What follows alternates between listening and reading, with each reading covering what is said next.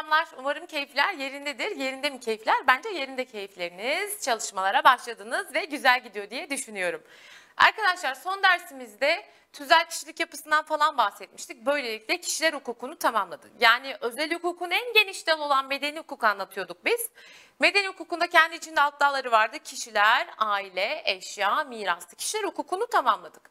Şimdi aile hukuku, eşya hukuku ve miras hukukundan aslında başında bahsetmiştim küçük bir şekilde. Burada hem bir hatırlatma yapmak istiyorum hem de bir iki ekstra bir şey daha söylemek istiyorum. Hazırsak başlayalım.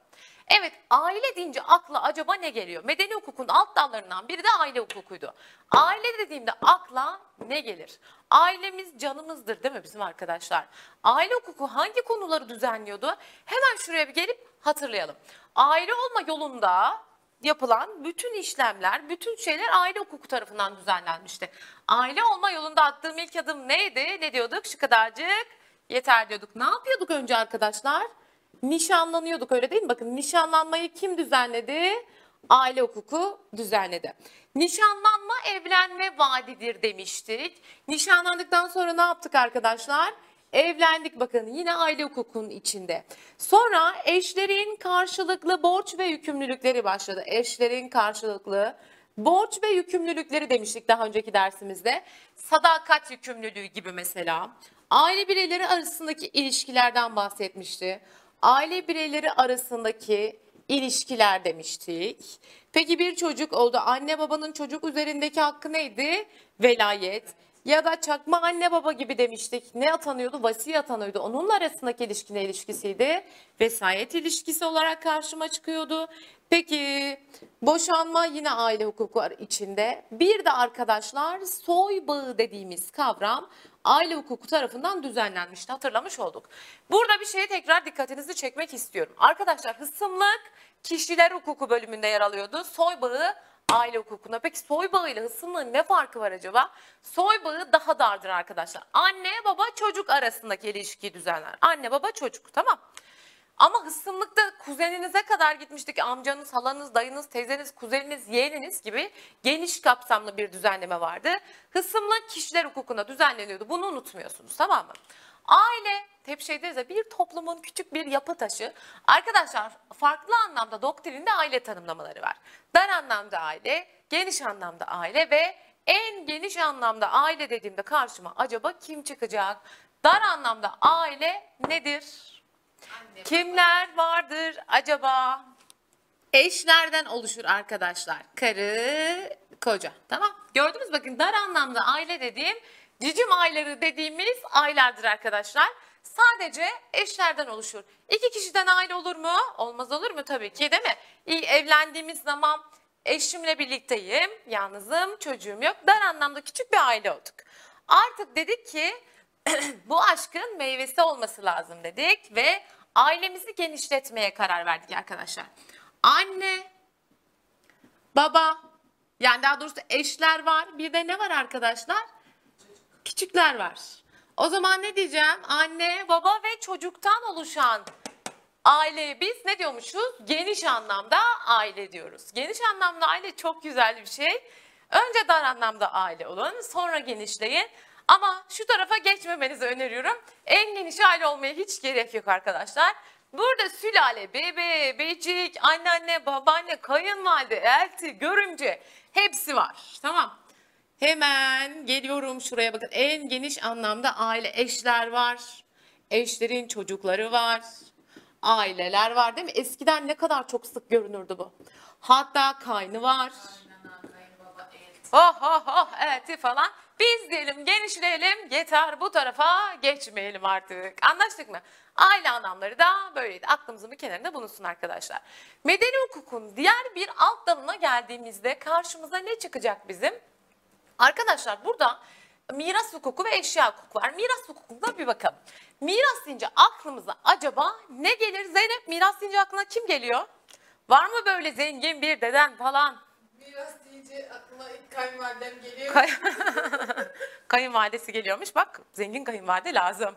Arkadaşlar miras ilişkilerini düzenleyen hukuk dalına biz miras hukuku deriz. Ortada bir miras varsa muris, tereke, varis, vasiyetname ya da miras sözleşmesi gibi kavramlar karşımıza çıkacak. Bunlardan bahsedeceğiz şimdi hemen. Şöyle dönüyorum. Arkadaşlar bir tane dedemiz vardı hatırlıyor musunuz? Dedeye sahip çıkmak lazım diyorduk hatta. Neydi o dedemizin adı? Maurice diye bir dedemiz vardı arkadaşlar.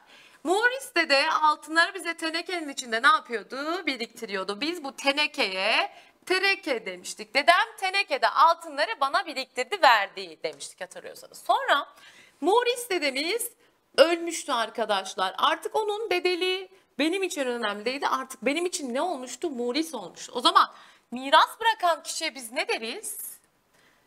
Muris deriz. Tamam. Miras bırakan kişi muristir. Yazamadım. Bırakan kişi muris. Muris'in hak ve borçlarına da ne diyormuşuz arkadaşlar? Muris'in hak ve borçlarına da ne diyormuşuz biz? Tereke. Dikkat edin bakın dede altın bırakmıyor sadece bize. Hak ve borç yani bana borç da miras ne yapabilir? Kalabilir. Peki hakkı olmayan yani bir sürü borcu var. Bıraktığı mal varlığından ziyade çok fazla borcu var. Ne yapayım ben o miras deyip reddedebilir miyim? Evet. Reddi miras süremiz var arkadaşlar. Mirasta reddetme hakkım var mı? Var. Reddi miras süresi 3 aydır. 3 ay içinde mirası reddetmezsen kabul etmiş sayılırsın diyor kanun. Biz para beklerken borçlar gelmesin. Olabilir. Para beklerken borçlar gelebilir. Mirasta çok sürprizlerle karşı karşıya kalabiliyoruz arkadaşlar. Peki şimdi arkadaşlar bir de diyor ki ölüme bağlı tasarruf dediğimiz bir şey var. Tasarruf hukukta geleceğini belirleme demek. Hani bazen olur ya sinirlenir vasiyetimi açıklıyorum falan yaparız ya böyle. Ya da vasiyetimi yazayım en iyisi. Ya da miras sözleşmesi mi yapsam acaba? Tasarruf geleceği belirleme demektir. Şimdi burada ölüme bağlı iki tane tasarruf var. Bir vasiyetname, biri de miras sözleşmesi olarak gelecekteki mirasına ilişkin tasarrufta bulunuyor kişi. Vasiyetname düzenleyebilmek için kişinin ayırt etme gücünün bulunması gerekiyor ve 15 yaşın doldurulmasıyla vasiyetname hazırlanabilir arkadaşlar. Aklınızda olsun tamam mı? Yani normalde hani erginlik 18 yaşın doldurulmasıyla başlıyor ya. Vasiyetnamede böyle bir detay var. 15 yaşta ben vasiyetname ne yapabiliyorum? Hazırlayabiliyorum. Testlerde karşımıza çıkar diye anlattığım bir başlık aklınızın bir kenarında kalsın. Şimdi geliyorum. Eşyalar üzerindeki haklarımı düzenleyen hukuk dalı eşya hukukudur arkadaşlar.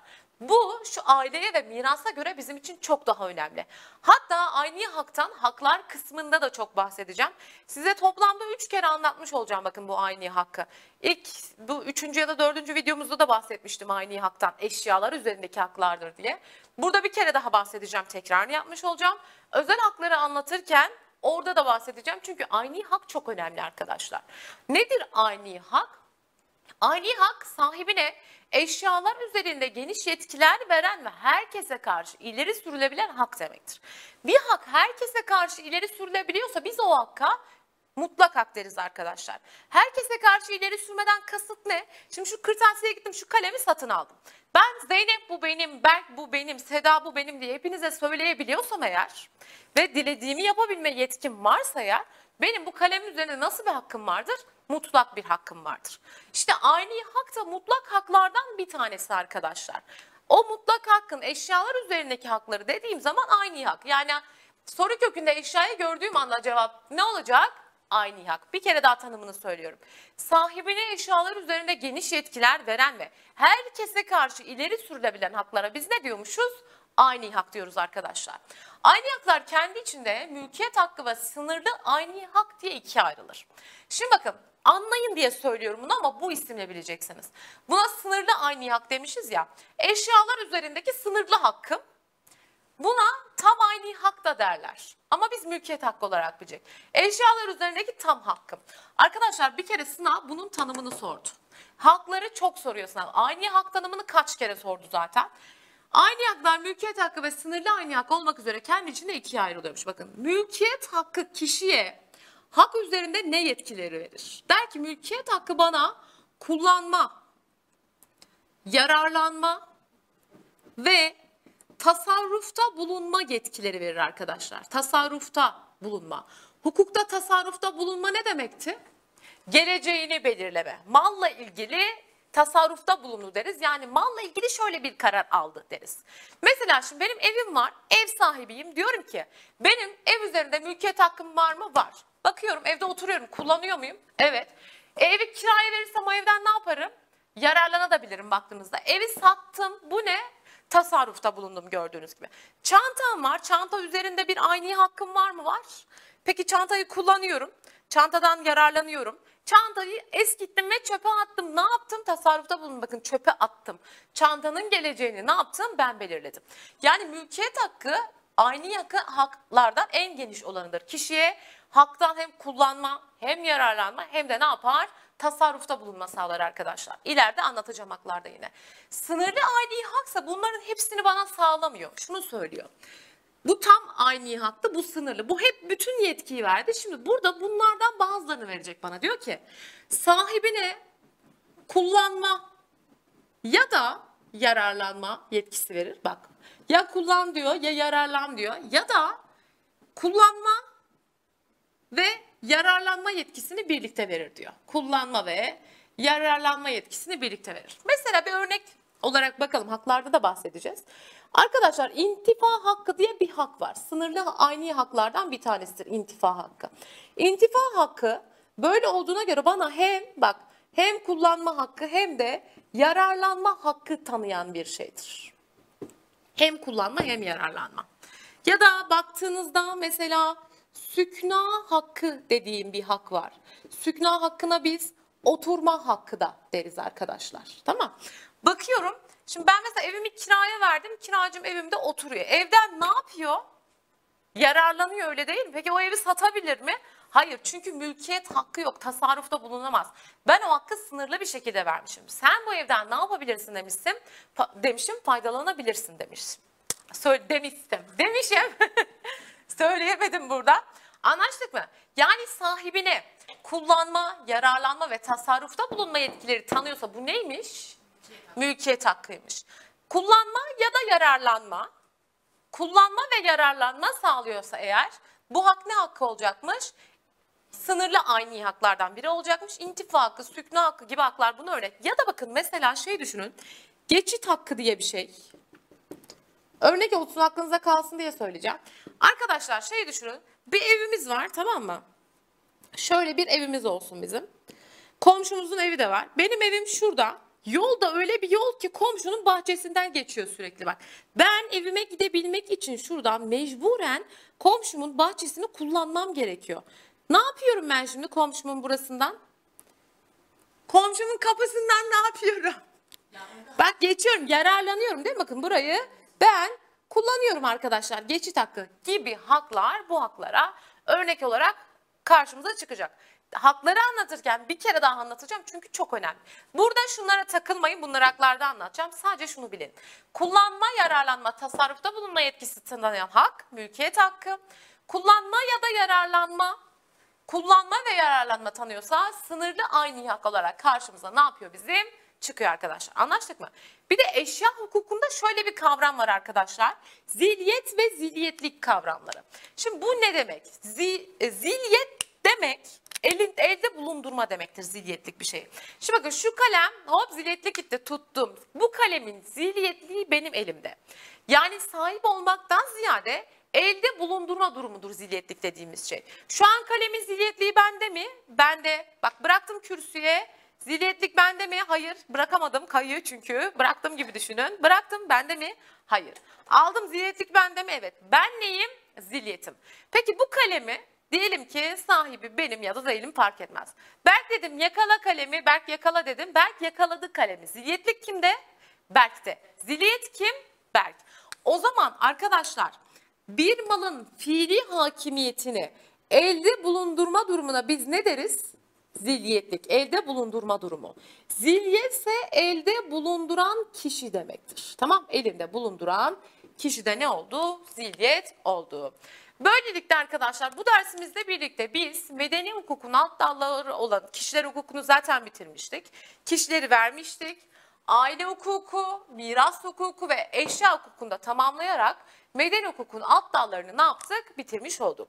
Özel hukukta medeni hukuk vardı, borçlar hukuku vardı, ticaret hukuku ve devletler özel hukukundan oluşuyordu. Şimdi geliyoruz borçlar hukukuna. Diğer dersimizde borçlar hukukunda görüşmek üzere, hoşçakalın.